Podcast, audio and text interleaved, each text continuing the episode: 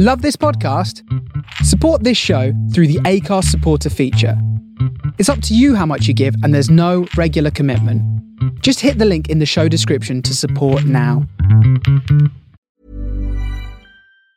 Normally, being a little extra can be a bit much, but when it comes to healthcare, it pays to be extra. And United Healthcare makes it easy with Health Protector Guard fixed indemnity insurance plans. Underwritten by Golden Rule Insurance Company, they supplement your primary plan, helping you manage out of pocket costs without the usual requirements and restrictions like deductibles and enrollment periods. So when it comes to covering your medical bills, you can feel good about being a little extra. Visit uh1.com to find the Health Protector Guard plan for you. There's never been a faster or easier way to start your weight loss journey than with PlushCare. PlushCare accepts most insurance plans and gives you online access to board-certified physicians who can prescribe FDA-approved weight loss medications like Wegovy and Zepbound for those who qualify.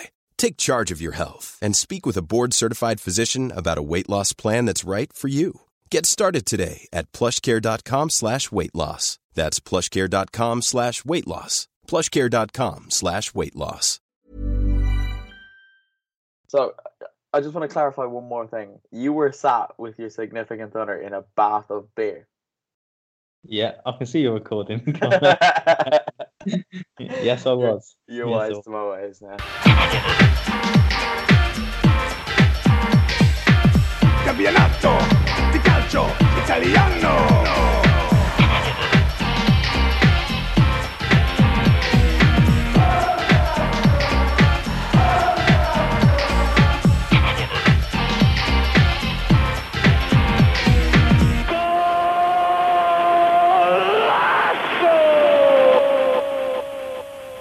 Hello and welcome, welcome back, I suppose, after the international break to the latest Forza Italian football podcast.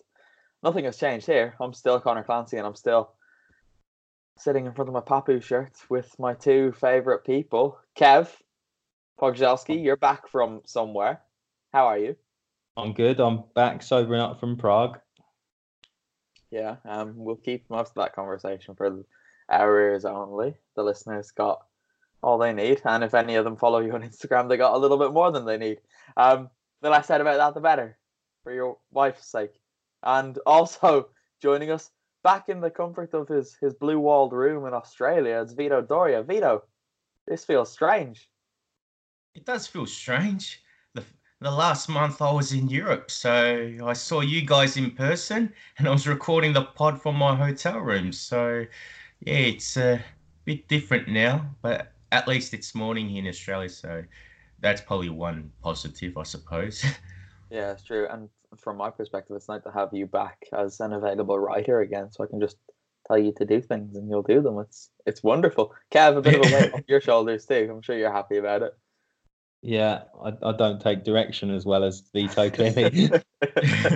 no, which is one of the reasons I'm so relieved that Vito is back in Australia and having access to a laptop. Anyway, where shall we start? That's not really a question. The game of the weekend was the first game of the weekend, I believe, the three o'clock game on Saturday, Atalanta Lazio, rather Lazio Atalanta. Um, wow, Atalanta went three 0 up, and then they had done to them what they like to do to other teams, and they they drew three three. We're gonna talk to Alistair McKenzie, or at least I am, in a couple of minutes. So we can focus on Atalanta and Lazio, or Alistair's gonna talk about Lazio rather. But Kev, this was a little bit of madness that might even be unexpected by their standards. yeah, they're. Um, it, it's no surprise that they give us a little bit of entertainment in Serie A, but the way they they capitulated uh, in the second half was a little bit of a surprise and arguably um, a little bit of a concern with them going to uh, the Etihad on Tuesday night. Tuesday night, yeah. Um, but yeah, they, they they started straight out the blocks as we know they can, and Luis Muriel is doing exactly what he was doing for Fiorentina last season. Um, but they they just missed. They, there was something missing in the in the second period to just sort of see the game out really because there was that chance that uh, oh somebody cleared it off the line. I think maybe the it was Toloi's shot. chance. Yeah, Toloi got the shot off in the end.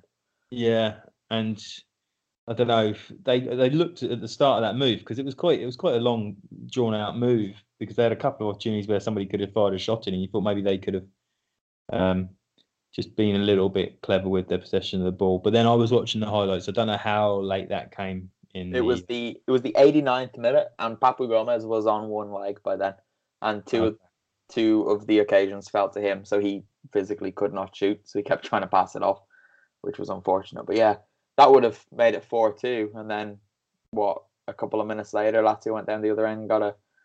The more controversial of the two penalties, I don't think there was any doubt about the first one. This one was a little bit strange, but yeah, it was.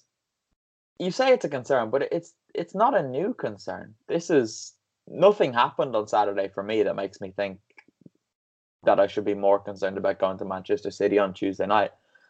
I personally think City are going to score at least six goals in the game at the Etihad. I'm quite pessimistic that they might score seven or eight because that's just what Atalanta do. They can't defend, and as if it wasn't bad enough, they're missing all of their defenders. So Jose Luis Palomino is out, and so is Simon Kjaer, which doesn't bode well, considering Roger Ibanez is probably going to play, who hasn't yet debuted um, from the start this season. And when he has come on, he's looked decent, but young and Brazilian. So read into that what you will.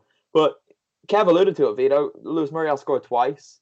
Um, he was doing what he did for Fiorentina last season, but more importantly, he did it in Duvan Zapata's absence, and the Colombian or the other Colombian rather is out for three weeks. So Muriel has to keep delivering like that. Yeah, he will do, and um, I, I, think maybe uh, the, the Zapata being out, he offers a little bit, a little bit more. You know, they've got pace and power. They've sort of got pace, less so the power uh, with Muriel on the counter. But Duvan can can hold the ball up that that bit better, and maybe that you know when you're thinking about them holding on to a lead, uh, might have seen them over the line against Lazio. Yeah, um, and he kind of just bullies defenders as well, doesn't he? So he wears them out that little bit more than Muriel does. One thing Muriel can do that Zapata can't though is score when there's not a chance on. Like Muriel could be moving away from goal and still manage to get a shot off, and it's quite impressive the way he does it. But yeah, that was it. Um, right, I'm gonna go speak to Alistair McKenzie now. So if you're watching the video, go download the audio podcast, and you'll hear me speak to him about Lazio for about ten minutes. Alistair, this game was absolute chaos and possibly predictably so, given these two sides and what they tend to get up to when they get onto the football pitch. Has there ever been a game in Serie A or anywhere that sums up the two sides involved better than this one did? it's uh, funny you say that because in many ways it wasn't really. You know, this is uh, some of the stereotypes, I suppose, about these two teams going into this game was that Atalanta are a team who are incredibly good at coming back from uh, being behind to earn points, whereas Lazio are a team that have really struggled in second halves of games so far this season, and um, that when they got that win against Rennes in the Europa League recently, that was the first comeback win they've managed to actually have in about a year and a half. So in fact, it was very strange for Lazio to be the team to mount this comeback against Atalanta, but I know what you mean. This is uh, really a good example of these two teams being incredibly unpredictable um, and capable of scoring goals, but equally capable of capitulating and throwing away goals. So we saw both sides of both teams, that's for sure, in this in this game. And um, yeah, they are great entertainers. I think that's why everyone looks forward to watching these two teams. Yeah, well, you are our man in Rome, so you watch Lazio more than more than most people do, to be fair. But this game was their season in microcosm, really. How can one team be so non-existent, but then so utterly excellent with just 15 minutes separating both sides of them? It's incredibly difficult to answer that question. Um, nobody really seems to know the answer of how Lazio can be like this. Um, you know, earlier on this season, the, the questions were always about how they managed to fade so badly in the second halves of games. That's changed a little bit recently with the performance uh, against Rennes in the Europa League, for example, when they came back from 1 0 down to win 2 1. And now this game. Uh, but yeah, there there is uh, there have been lots of questions raised about the mentality of the side, about uh, their preparation for matches, and that was the thing that annoyed Inzaghi the most after the game was the way that they approached the game because he said they're usually very good at that side of things. Um, they are generally better at starting matches than they are at finishing them. So yeah, it's it's a total enigma. Lazio are a total enigma. You don't know what to expect from him. This is one of the one of the most frustrating things about following this team. Really, is that nobody can ever give up on them because they they they know that they at their best they are capable of uh, blowing teams away, but they are equally capable of of collapsing. But don't get me wrong, that first half performance is the worst 45 minutes of football I've seen a Lazio play for a long, long time. That was beyond the ordinary um, when it comes to Lazio. It was absolutely disgraceful performance. Um, I said in my piece after the game that Lazio, uh, that Atalanta, mm. sorry, were good in that first half, but they didn't even need to be. Um, Lazio yeah. made it so easy for them. There, that kind of lethargy that uh, body language that's so disinterested in what's going on, the lack of intensity, uh, that's a real problem and that's not a new thing. Um, so it does seem like they're a mood team. You know, when they're in the mood, they're capable of beating anyone. But um, it's just finding that consistency. Simone Inzaghi's ability to, to get them in the right frame of mind for these games has been called into question and will continue to be really until he sorts this out. Yeah, well, you said they were a, mood team. One of the themes that was the things that was quite noticeable in the first half was the mood in the stands because it was toxic and kind of understandably so, given what was happening on the pitch and given what has been said around the club in recent weeks. There was quite an interesting chant. The Lazio fans were, of course, asking Lotito, "Where's the Ferrari?" Can you explain a little bit more about that? The Ferrari chant was probably one of the the the highlights of the first half, um, given how badly it was going for Lazio. Basically, earlier in the week, Claudio Lotito, the pretty unpopular uh, Lazio president, gave an interview to the Corriere dello Sport in which he um, didn't really hold back. He was very critical, actually. He did say one of his famous lines that led to this chant was that he's handed Simone Inzaghi a Ferrari of a team, um, and essentially that it was up to Inzaghi to get that team to achieve its goals. He was essentially saying he's done his part by putting this team together, and now that Champions League should be attained because. Um, he, yeah, like I say, he's done his bit and handed Inzaghi this team. Obviously, not everyone agrees with that. Um, certainly within the Lazio camp and among the Lazio support, the Curva Nord disagree with almost everything that Lotito says. He's not a particularly popular man in Italian football in general. He's not a particularly popular man um, within Lazio's support in general, but definitely not with the Ultras. And that goes back a long way, all the way back to the start of his ownership in the mid 2000s. Um, I won't get into all the history of that, but they, uh, let's just say the Ultras are not on Team Claudio. Um, so yeah, the, the Ferrari chant was, uh, "Where is the Ferrari?" Um, as Lazio were getting absolutely torn to shreds in that first half, and essentially, yeah, that's what it was. It was a comment on those remarks he made, um, trying to claim that he's put together a team worthy of Champions League football, and then all the evidence of what we were watching during that first half was that this collection of players is anything but. Um, you know that was contradicted you could say in the second half by that performance they put out there but uh, in general there is a, a, belief among the Lazio support that while the quality of the players quality of the starting 11 is is very good there isn't the depth of, of squad necessary to really be challenging or at least to be claiming that you you um, can have that as an objective that has to be attained at all costs with no excuses. When you've got the likes of you know Adam Marusic starting, Patrick coming off the bench. Uh, Felipe Caicedo's been very good, but he's not really a Champions League striker. There's all sorts of pretty uh, average squad players still in Simo, Simone Inzaghi's team, and I think that that was uh, the, where these kind of tongue-in-cheek remarks came from was uh, really in response to that. Yeah, you can understand that, I suppose. Um, even though they're star players, if you look at the likes of Luis Alberto and Sergei Milinkovic Savic, obviously have ridiculous talent. They're extremely proficient professional footballers when they're on their day, but they tend to go missing quite a bit. I don't know if it's if it's just when I watch them, if I'm being a little bit harsh, but they do disappear a little bit too often for my liking. Is that the reason why they're, without being disrespectful, still at Lazio and they haven't been signed by these clubs that seem to be linked with them, particularly Milinkovic Savic, every time the transfer window is open? Well, both players have actually started the season really well, particularly Luis Alberto. He has been absolutely integral to Lazio's attack this season. It's ridiculous, really, the amount of goals so far this season, the percentage of Lazio's goals that have involved Alberto and Immobile. Between the two of them, they've pretty much done everything in an attacking sense for Lazio.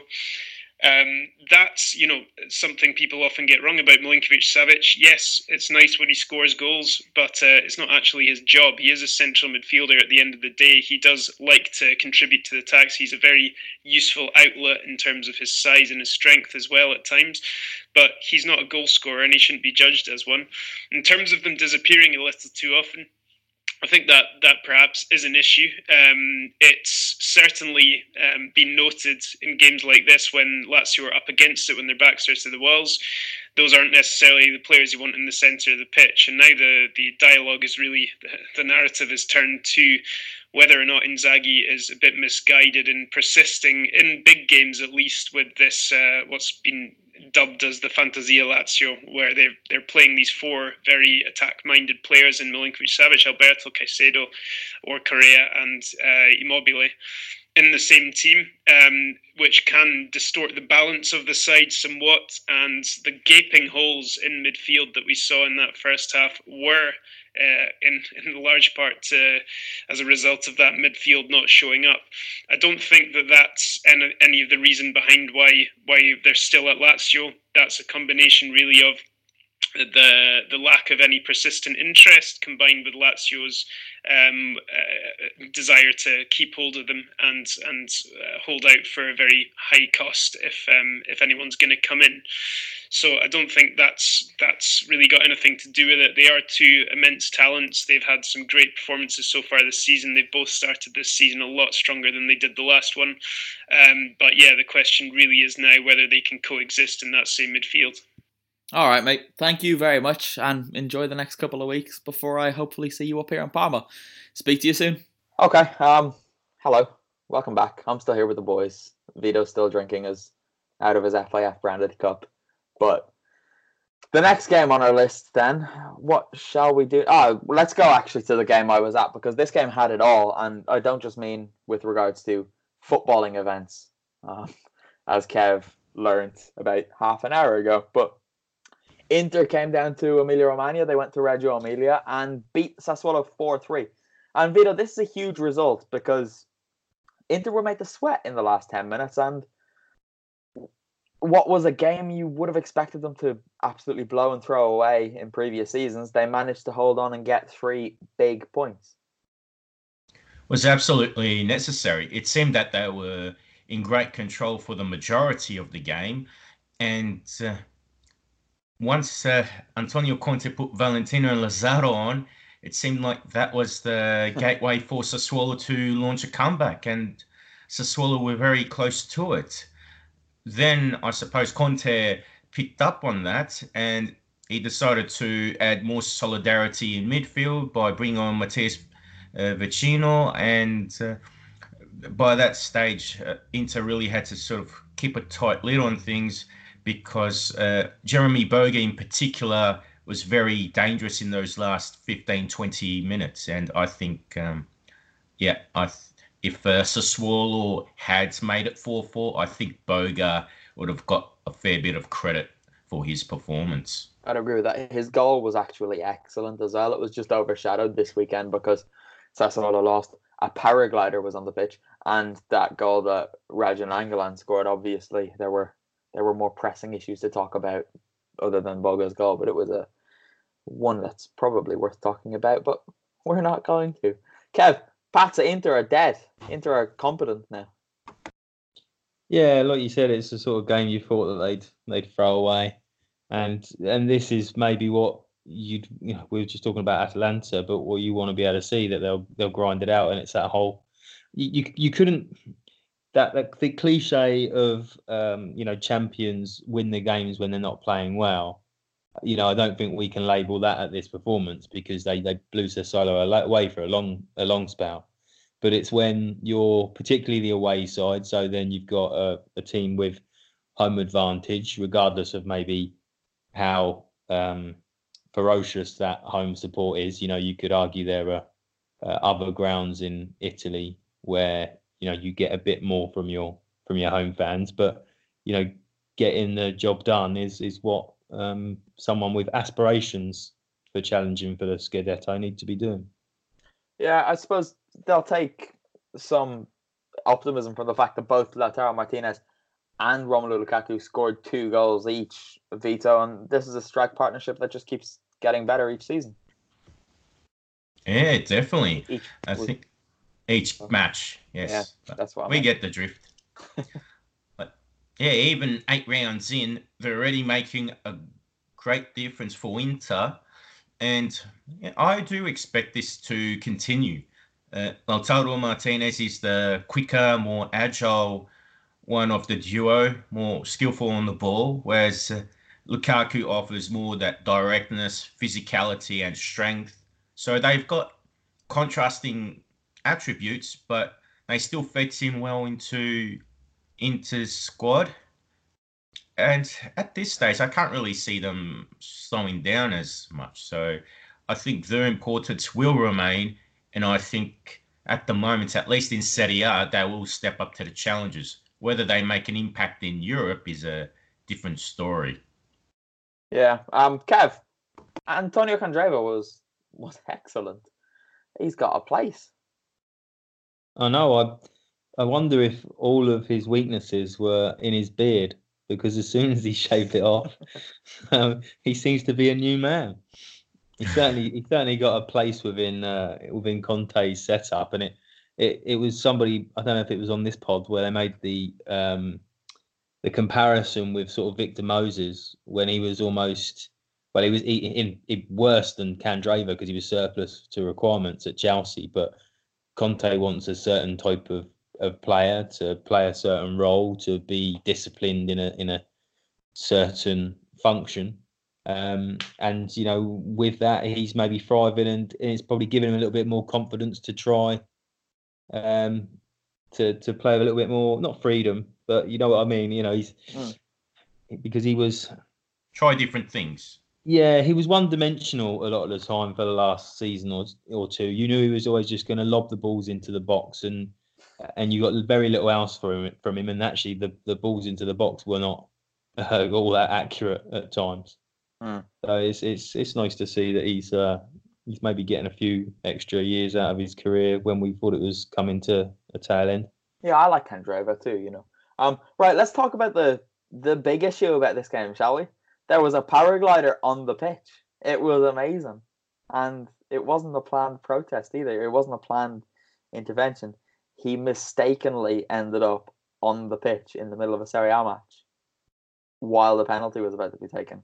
Is that the best thing you have seen this season, Gav? Well, do you know what would have been better? One. Would have been if they'd released the balloons at the start of the game for their um, Oh. Squinzi, and then the paraglider came down. So everybody looks up, and then the paraglider, al- al- almost as if it was, you know, pre-planned.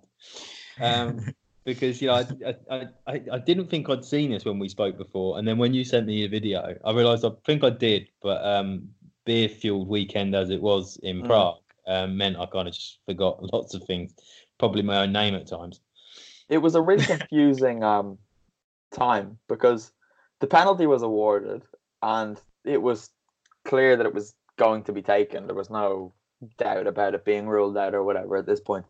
And I was kind of typing, getting ready to, you know, make taking advantage of the pause to get some of my match report written.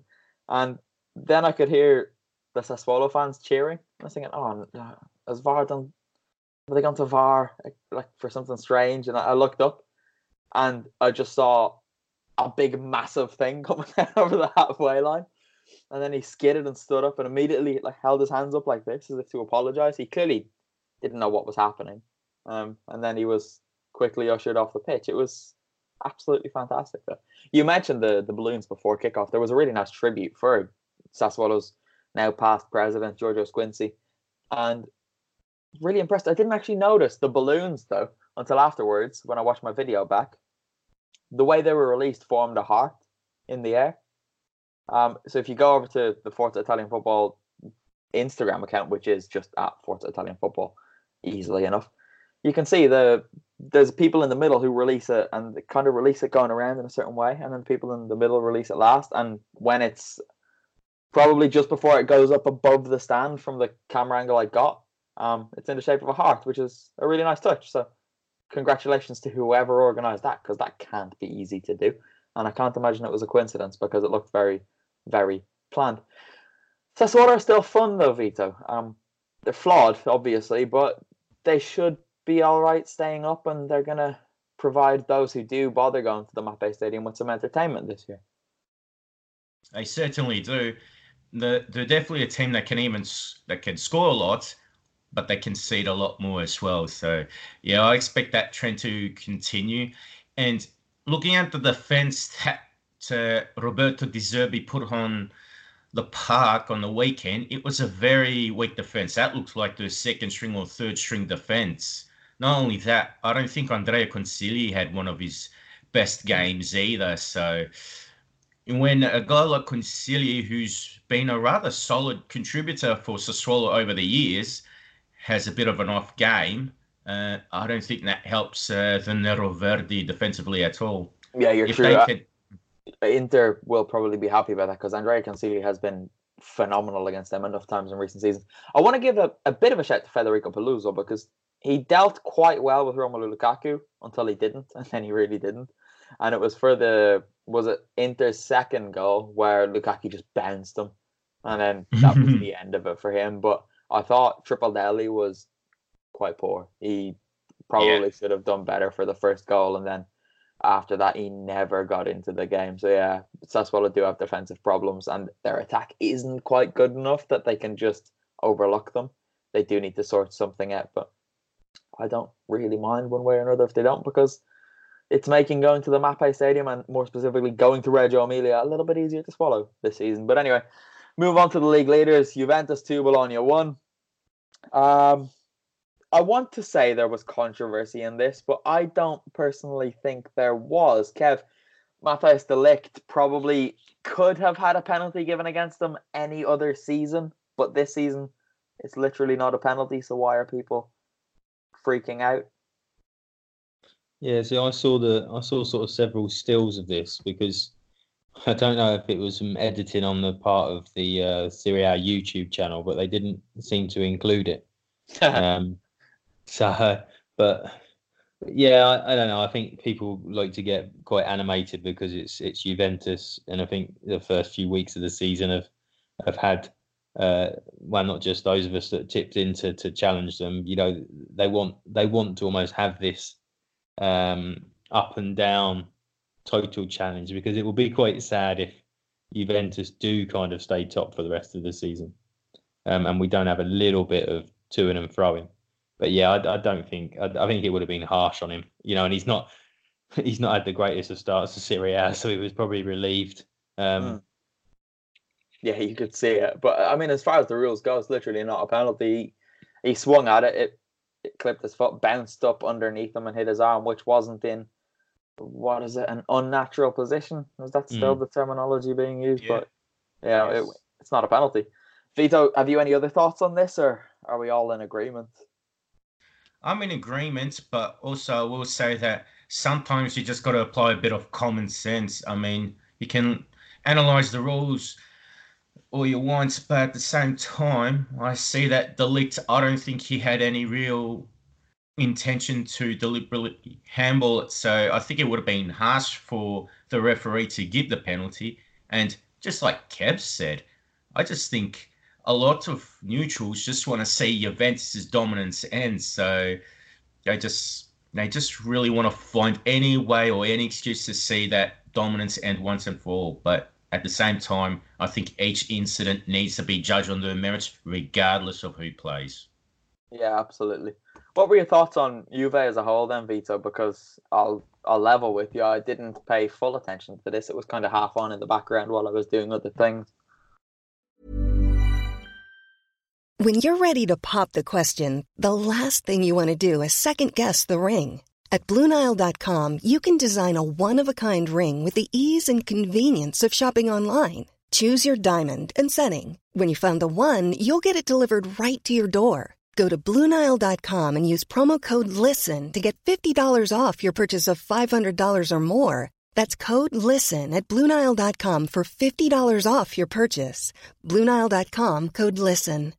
Hey Dave. Yeah, Randy. Since we founded Bombas, we've always said our socks, underwear, and t shirts are super soft. Any new ideas? Maybe sublimely soft. Or disgustingly cozy. Wait, what? I got it. Bombas. Absurdly comfortable essentials for yourself and for those facing homelessness. Because one purchased equals one donated. Wow, did we just write an ad? Yes. Bombas. Big comfort for everyone. Go to bombas.com slash ACAST and use code ACAST for 20% off your first purchase. Burrow's furniture is built for the way you live. From ensuring easy assembly and disassembly to honoring highly requested new colors for their award winning seating, they always have their customers in mind. Their modular seating is made out of durable materials to last and grow with you. And with Burrow, you always get fast, free shipping. Get up to 60% off during Burrow's Memorial Day sale at burrow.com slash ACAST. That's burrow.com slash ACAST. burrow.com slash ACAST. I thought that, well, I thought that Bologna, they weren't too bad and they could have had a few chances, but I thought at the end, Juve were much better anyway. And although there was a bit of fortune in the Miralem Pjanic goal, they they played the better game. And I wouldn't call this an Allegri style win at all, despite what the scoreline would suggest. I do see that there's a little bit of Sarri ball really coming into fruition, greater confidence on the ball, and there were parts of the game where where they did pass in neat little triangles. So I think particularly with Pjanic in that regista role, is really bossing that midfield and really, you know, tying all the strings together. So I think there is uh, much more to come from Juve, and there are some really good signs of potential. But I must also add that uh, Gigi Buffon at 41 years old, um, I don't think he should play every week, but it's moments like that save at the end. You just think, you know, form is temporary, class is permanent, and that's proof that class was permanent because you know Federico Santander he should have scored the first time, but that bicycle kick was incredible, and the save Buffon made was out of this world. So another one for the highlight reel for the great Gigi. Yeah, you've beaten me to it. I was just about to say, Kev, Gianluigi Buffon is 41 years old. Discuss. What, because of my age? I hadn't actually thought of that one, but no. But yeah, go on. As the senior member of the pod, discuss. Yeah. No, no, I, I, I think he's probably, you know, Iker Casillas won those the, the national trophies. You know, I know um, obviously got the, the World Cup, but he's he for me is probably the greatest goalkeeper of, of this generation, probably a couple of generations because of how long he's been going for. And I, you know, the sentiment, sentimental side of me wants him to win that European Cup this year, even with you know Liverpool from personal side being in the competition. I think if anybody else has got to win it, and even pushing aside Cristiano Ronaldo's almost personal drive to get one trophy ahead of Lionel Messi, um, yeah, I think that would be the the best way to cap off what has been a, a phenomenal career. And you know the fact that he can. You know, I've spent I spent the weekends walking about sixty miles around Prague, and I don't think I could move like that even at thirty-eight, let alone forty-one. No, well, Buffon, I think it is a couple of generations because what he made his debut in nineteen ninety-five, or if uh, not, it was seven, 97. I was 96 season anyway. I was born in 1993 December, so he has been the, a goalkeeper at a professional club for my whole life and he's still pulling off saves like that. I don't want to spoil the fun, but I think it would have been ruled out anyway because Federico Santander was coming back from a very offside position. I mean, he was behind Buffon when the ball was knocked back, but let's not do that. Buffon's amazing, and I don't really want him to win the Champions League. But I take your point. There was a time when I very much did because, let's be honest, he probably deserved it. Um, let's keep talking about things that make us smile, shall we? Uh, AC Milan 2, Lecce 2. Kev, you're shaking your head, so I'm going to ask why. This was amazing. Oh, they're just awful. well, not awful because they're entertaining. We're not entertaining They're the most entertaining team in Italy. they're becoming a laughing stock. But it's like, you know what? We, we we had so we have friends round tonight because you know we get uh, together every now and again to watch some Monday night football in the Premier League, and it's like it's like Arsenal. You know, to my Arsenal supporting friend is begrudging them, and it's and it's like Milan. What can you expect with the the subpar players that they've got on the pitch? You are not the club that you were 10, 15 years ago, and it's not potentially this manager, that manager, decisions, whatever. It's look at the players that you've got there. But it's got to be more than that too, right? Because the, the squad isn't good. But if you look at the last what twelve months, they've humili- humiliated themselves against Benevento twice. Now against Lecce, they they do it every week. It's unbelievable. It goes beyond the playing staff because they're not that. Yeah, but although it was it was a phenomenal strike for the equaliser mm. this weekend, but you know when you go back to the Benevento, it's like awful marking for things like that corner. You know they're individual mistakes which you will get when you're you, know you're you're putting those people in positions of um, responsibility. I'd love I to just kind of see what happens behind the scenes there because they are individual mistakes, but individual mistakes are only that when they're infrequent, right? But Milan have at least one big individual mistake in them every single week. But they, they seem to have a strategy at the moment of signing young players, which is, you know, it- it's a strategy you can have, but you you almost need some of that supporting experience around them. And a lot have left Milan in recent recent seasons. Not that they were doing any any better trophy wise, but I think they probably just swung the pendulum far one way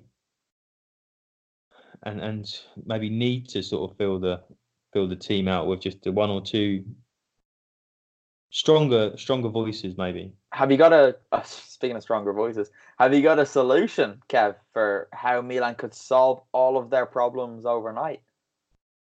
well i don't think they would solve their problems overnight i think that's that's that's the big issue i think um uh, you know uh, uh, with what they've got there i think you need a coach that is going to get more than the sum of its parts out of the players Mm. Um, but but again, it, you know, as a if you're a Milan fan, you you want them to be challenging for top four, But that's And not that good need- either, is it? That- and, that's and that that and that but that needs investment. You know, and um, I, we haven't a got a whole hour for this. It was a leading question because I don't have a solution for overnight success, but w- one man does. Yeah, I don't know if you guys were reading Forza ItalianFootball.com over the international break, but a certain Mr. Silvio Berlusconi has his thoughts on what would make Milan an overnight success. His, his thoughts, and I'm quoting him, "Gi- they should give it back to Berlusconi. He's referring to himself in the third person there. Yeah. Um, that would that would solve everything, right? I mean, it went so well for the last few years. Last time, Vito, get Big Mister B back and Lady B and Mister Galliani. Uh, I think Berlusconi can keep on dreaming. Um, he did so much for the club in the 80s and the 90s and even the early 2000s, but his time has completely ended. You know, he deserves blame for the way the club has declined in the last five years of his uh, tenure there. And I think he should just move on and just focus on Monza. They're on top of the Girone and Serie C, help them rise up the divisions, and you know, there's less expectation drama. Just focus on them. Be happy with that. They need fle- fresh blood, and one of the rumors that's been circulating the last month or so is that the owner of Louis Vuitton wants to buy the club. So let's see if there's much truth in that, or if it's just uh, another ploy just to sell newspapers or encourage more clickbait. or to encourage a big money bid from Mr. B. But let's let's stop that there. Kev, Krzysztof Piatek, he was left out of the starting eleven. He's been written off already by some people this season, but then he came on and scored what looked to be the winner for a bit. So, Is he the problem or the savior? I'm not sure. I've said in previous pods that um, when he sort of moved to Milan, they were there were comparisons with Shevchenko, and I, I don't think he's anywhere near as uh, you know that level of footballer. he's probably at the level that Milan can afford um, now, but I do think you know, like like maybe probably lots of strikers, he thrives on confidence, and if the team aren't creating chances for him and, and playing with confidence themselves, then maybe he's going to look a little, um, you know, like he's struggling. I think it's time to give some credit for us to hold our hands and credit where it's due. Vito for Hakan Calhanoglu. He was excellent. It's best performance for Milan. Yeah, I agree with that sentiment totally. I think uh, the goal that he scored was absolutely superb. Just running onto that long pass from Biglia and to score on the volley from that tight angle, I think it was absolutely sublime. Just you know, one of those memories from his uh, Bundesliga years. He just scored some fantastic goals, and this is the Calhanoglu we need to see more often. And then he provided what would have been the assist for the potential winner from Piatek, but wasn't meant to be. And uh, I think for Milan's sake and his own sake, he's got to continue on this trend because I still believe that he was one of the reasons why things went so badly under Giampaolo he needs to be replicating these performances far more often. So hopefully it's not just a honeymoon period for him. And under Pioli, he can actually be one of the protagonists, not one of the liabilities.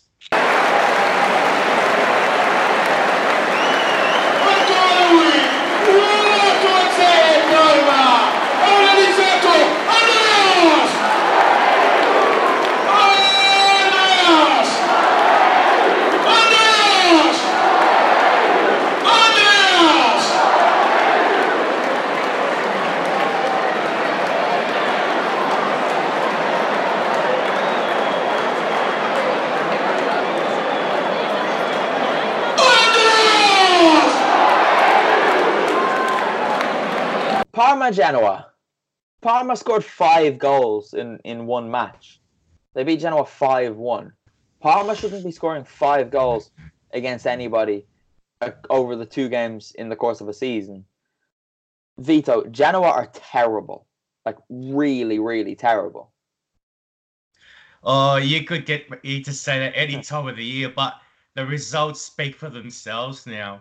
And, uh, you know, much credit for uh, Andreas Cornelius for scoring that hat trick. But uh, you know, it goes to show just uh, how bad Genoa if, uh, yeah, if uh, Parma and this Parma we're talking about are running riots against them.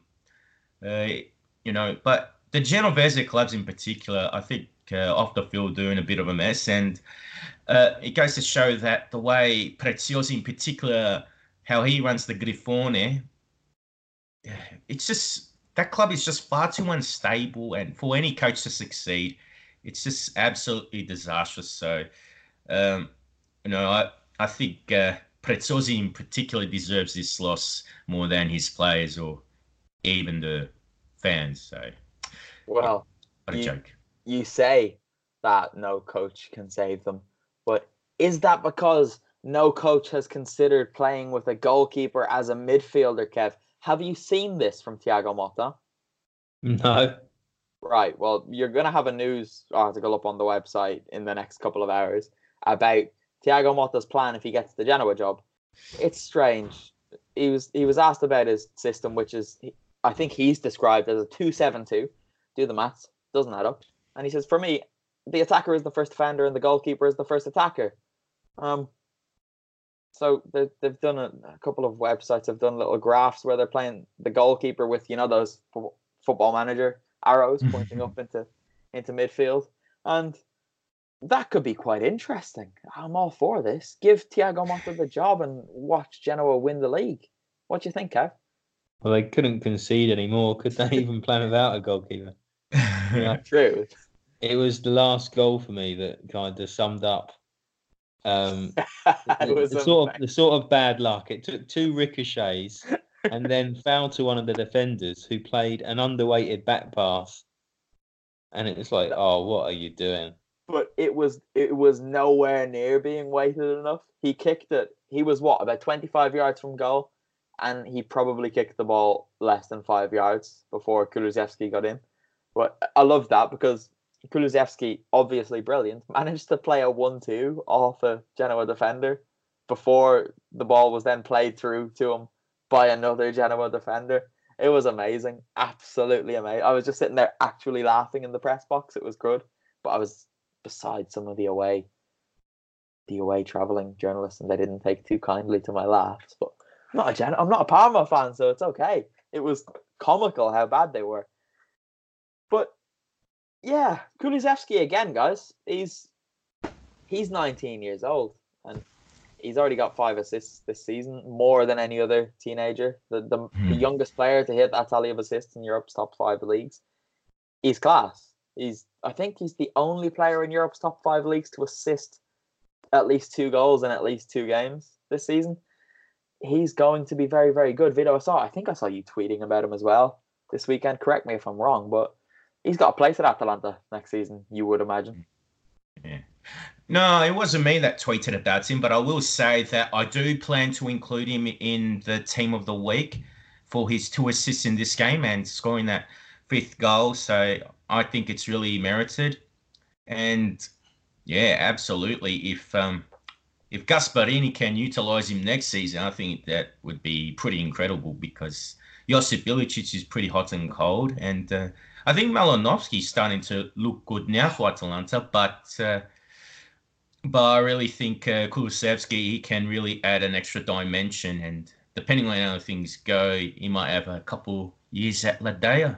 Mm. Malinovsky's so so nice to watch. Just the way he glides with the ball, it's unbelievable. He, he kind of moves in a similar way to Ilicic, not as slick, but we're not talking about Atalanta now. Um, let let me let me calm myself down. Um, but yeah, so I would fully endorse Kulusevski for Player of the Week as well. If you guys are struggling for someone on that, if you go over to the website, I wrote a feature that was from the Tardini. Basically, the first half of it is just about Kulusevski again, and I also wrote about the the Inter game that they both went up this morning. So head over and read them. I hope they're good. We've plenty of other stuff on the website as well. Um, Andreas Cornelius, first time he scored, I think, more than one goal in a Serie A game, Kevin. his second goal was a thumping volley. You could hear it. It was amazing. Yeah, I was quite surprised then that can anybody be player of the week if somebody else in the same team uh, also scores a hat trick? Uh, yes, because he was also involved in three goals directly and had a better performance all around. So, yeah, No, I, Cornelius, it was a it was a wonderful strike. It was one of those that that looks as beautiful as it probably sounds, but I was also quite impressed with his header. You know, had Mm. the other one not sort of kind of fell kindly to him and taken a slight deflection, it would have been a, a you know a really visually uh, impressive hat trick. But um, yeah, just the way he hit it was just really really sweet, and he certainly looked like he enjoyed it. But he won't come up uh, against Genoa every week, unfortunately. Yeah, unfortunately for him, probably fortunately for Genova. But yeah, that header was good. Um, credit to Matteo Scozzarella actually because the cross was perfect. All Cornelius had to do was get a tiny touch on it, and if he didn't, probably would have gone in anyway. One of those like Luis Mariel's that it's difficult to defend against, but that was a really really nice goal. The volley was, oh, it was so sweet. The sound of a professional footballer thumping a ball like that in a stadium and you being able to hear it is extremely satisfying. And then for that to ripple into the net in the way that it did as well, it was a beautiful moment. I'm, I'm happy I was there for it.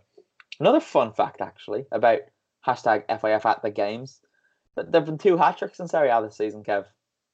Domenico Berardi against Samp and Andres Cornelius against Genova. I'm sorry to say, Ligurian fans, but I, I was there for both of them. And I seem to be a curse on the Ligurian side. So, Vito, I'll let you know next time I'm going to a Samp game, and maybe you could just sleep in instead of waking up to watch it because it doesn't Okay. tend to end well for the Ligurian. but yeah, anything else to say from? Oh, Luigi Sepe. He, he tried his best to to do Luigi Sepe things. At nil nil, he he ran out for a corner, and or I don't think it was. It was just a cross, and there was no one near him. But he jumped up in the air and dropped it and made everything a bit calamitous. But then he did make a very good double save to give him some credit. But he does that. I want to give Juraj Kucka some credit. He's very, very important for Parma midfield. He got his goal, and he's a bit of an engine as well as having a technical quality that I don't know Antonino Barillà and Scozzarella and some of the others don't quite have. But yeah, Napoli to Verona nil. Arek Milik scored twice. I don't really have much to say about this, Kev. Do you? No, not really. It was in keeping with their struggles, really, the last few weeks. You know, where they they looked as though if it hadn't been for those the couple of close range finishes from Milik, that they would have struggled again to break the team down. And don't know why they're just not converting their chances like they probably were at the start of the season when they were scoring for fun. Is there cause for concern? I'm not sure. I think you'd be concerned if they weren't creating chances, um, and maybe you know they they'll turn somebody over. I'm trying to think who they've got in the Champions League this week. This week it will be. Um, I should know. It's our group. Uh, we've got Genk.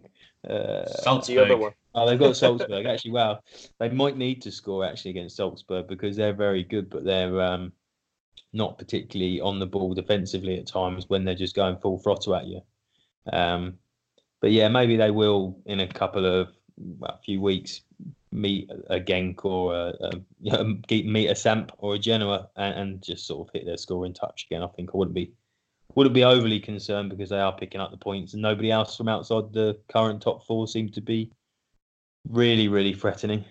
Yeah, it's a bit frustrating because Napoli aren't gonna challenge for the Scudetto this season, so they're probably just gonna finish third, right? And nothing else is gonna define their season. Maybe they'll do something in Europe or Coppa Italia, but third place is is that is that okay for Napoli or it's going to be disappointing, I reckon, Vito.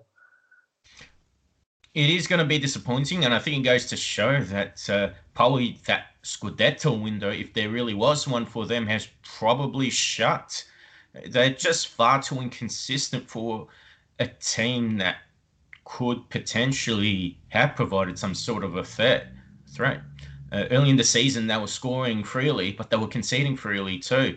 Whereas in in recent games, um, they were keeping things tight, but at the same time, they weren't converting their chances. So this inconsistency and haphazardness, uh, it's not good for Ancelotti. But at the same time, I think he probably deserves a bit of a blame because he's not settling on the one formation or the same first 11. He's chopping and changing quite a lot. So I think that lack of stability, that might be detrimental to a significant extent. Speaking of lack of stability, Sampdoria or Sampdoria Roma. Big Ranieri's in, Kevin. He managed to keep a clean sheet with Sampdoria this season. They drew nil nil. Yeah, that's fine that he's cleared up the defence, and I'm sure um, Vito will have a stronger view on this or more positive view on this. But you know, they, they need they need more more than that. Otherwise, we could see them and their um, Genoese cousins at the bottom of the table for some time. Do they though? Isn't sorting out the defence basically all they they've needed this season? I know they haven't been scoring goals, but they haven't had much of the ball because they've been defensively so bad And they sort out their defense. It's kind of what he does, no? Yeah, but I, I'd, I'd be concerned if he's gonna get out of Quagliarella what what we got last season or create enough chances. You know, again, I'd probably just hand over to Vito, who, who, watches them far more regularly and with a far keener eye than I do. At least defensively, things are sorted out. If it, even if it's on the basis of this one game, uh, Maria and uh, Colley did not look like liabilities. Uh, the compact 4-4-2 shape really gave them sufficient protection, and Colley had a really good game. To be honest, I think the only players I was disappointed with would have been Emiliano Rigoni and Manolo Gabbiadini. Uh, I think they deserve to be substituted, and the two players that replaced them, Fabio Depaoli and Federico Bonazzoli, offered much more for Samp. So I think defensively, it shows that we could be able to shut down more teams and really make it hard for teams that attack us. But I think it's that last 15, 20 minutes, although Roma went down to 10 men, we did look much better with Depaoli on the right and Bonazzoli linking up with Quagliarella. And Bonazzoli actually had a good chance to win the game, but Pau Lopez uh, blocked his shot. So I think moving forward, we might see some signs of improvement. Did Roma particularly attack you though, Vito? Because it didn't look like that on the highlights. Look, they did attack us, but they were very sterile, whether it be the injuries they've had or the conditions of the pitch, because there was talk that the game could have been called off. Uh, I think they just looked a bit devoid of ideas, and the lack of space didn't help them either. Losing Cristante and Kalinic to injuries didn't help them either, and Dzeko wasn't 100%, so even when he had a one on one with Audero, he didn't uh, control the ball particularly well, and he scuffed up that chance. So um, even though the defense might have been breached a couple of times, I think Audero was pretty comfortable where he was. Cagliari 2, Spal nil. Oh. oh, Kev. Kev. I know. Did you see? Tell the people what I'm about to ask you because I can barely speak. I've just watched it again. Oh, what the Nainggolan goal. The best the... angle for me is right behind him mm. because he hits it almost perfectly on the half volley, just as the ball's hitting the ground, he's striking it, and then it arrows just almost un- unusually for the sort of new modern balls, which can go a little sort of squiggly in the air. It almost keeps its trajectory entirely straight, and then it goes that perfect point between the angle of the post and crossbar into the corner of the net across the goalkeeper. Wonderful, wonderful effort. Well, like it kissed the post, didn't it, on its way in?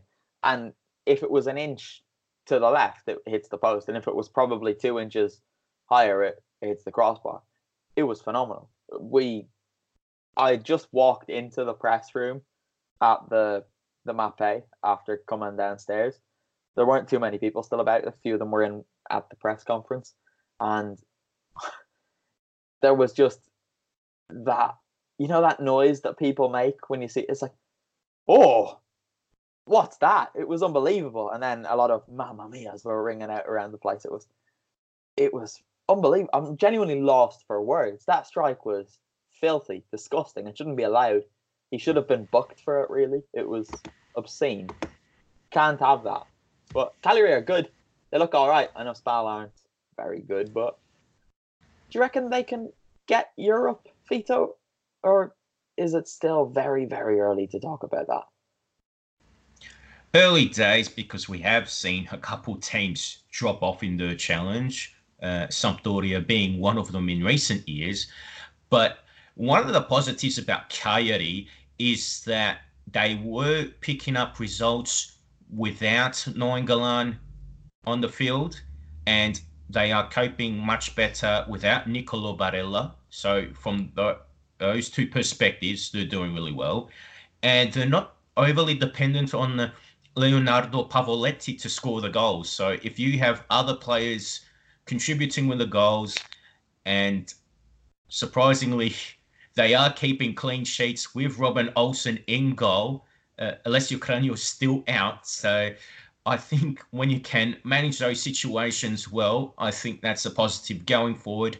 And uh, Rolando Maran has done a very good job, and yeah, it's quite a transformation for him. You know, from surviving the relegation battles at Chievo to potentially getting a team in the Europa League. I think that's a big bonus for his career. Mm. Kev, I'm just looking at the Serie A table. Cagliari have 14 points, right? They're they're fifth. Parma are only two points behind them. Parma are eight on the same points as Lazio. That's that's passed me by, and I live here. How's that happened? Yeah, I, I know. I was looking at the table just before coming on air, and it, it's it's a little it's it's a little not necessarily congested, but a lot of teams can move up and down. But with from the a Cagliari perspective, I've kind of just expecting them to fall away. And, and like you said, because they were playing Spal, maybe this wasn't the week. But um, yeah, unfortunately, I think it is just one of those scenarios like Samp last year. You know, the, the, all the things fall into place because they're not particularly, unlike you could say Samp last year with Quagliarella, they're not particularly dependent on one on one player. And if they're feeding off that confidence, um, then why couldn't they sort of hang in there and be in and around the Europa League places at the end of the season? Because we're uh, we're what we're, we're nearly a quarter of the way through the season. Mm. If if Cagliari had Barella, they'd be top of the league. He's the best player in the world, no doubt about it. But anyway, um, Udinese Torino.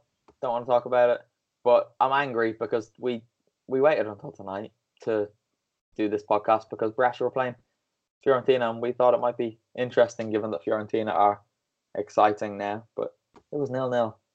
There were five shots on target and three yellow cards. So thanks, guys. We appreciate that. Any other business, boys? Uh, don't think so. Huh.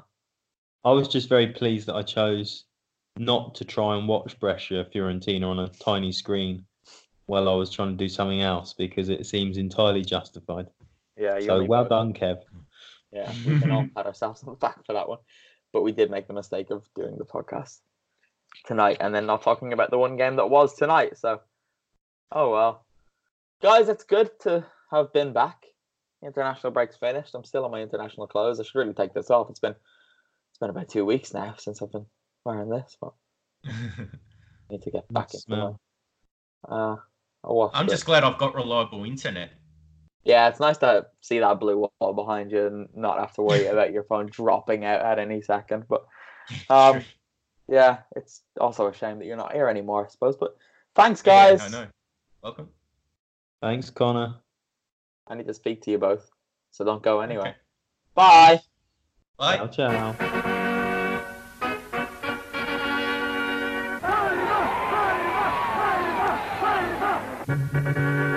Crociati e tutti campioni, sono del Parma i prodi calciatori, vinceranno, sono leoni, fanno gol, sempre gol, ma nessuno li potrà fermare, sono forti e sanno lottare, fanno gol, sempre gol, del campionato sono la gloria. Forza Parma, Forza Parma, questo è il grido di battaglia. Forza Parma, Forza Parma, con i gol, sempre gol. Siamo tifosi e con trombe e bandiere, accompagniamo la squadra del cuore. Con il grido, oh Parma, sei forte,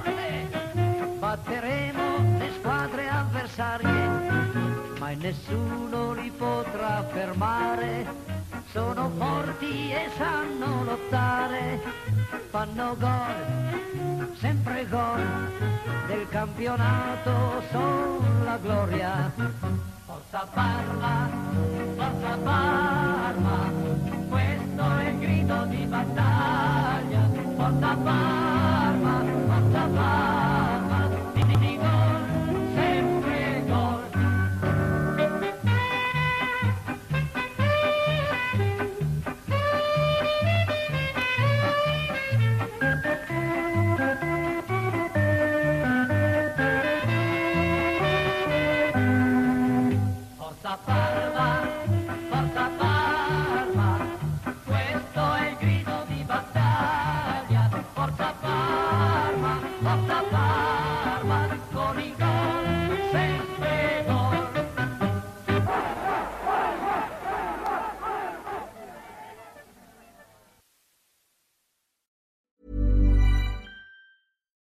Flexibility is great. That's why there's yoga. Flexibility for your insurance coverage is great too. That's why there's United Healthcare Insurance Plans.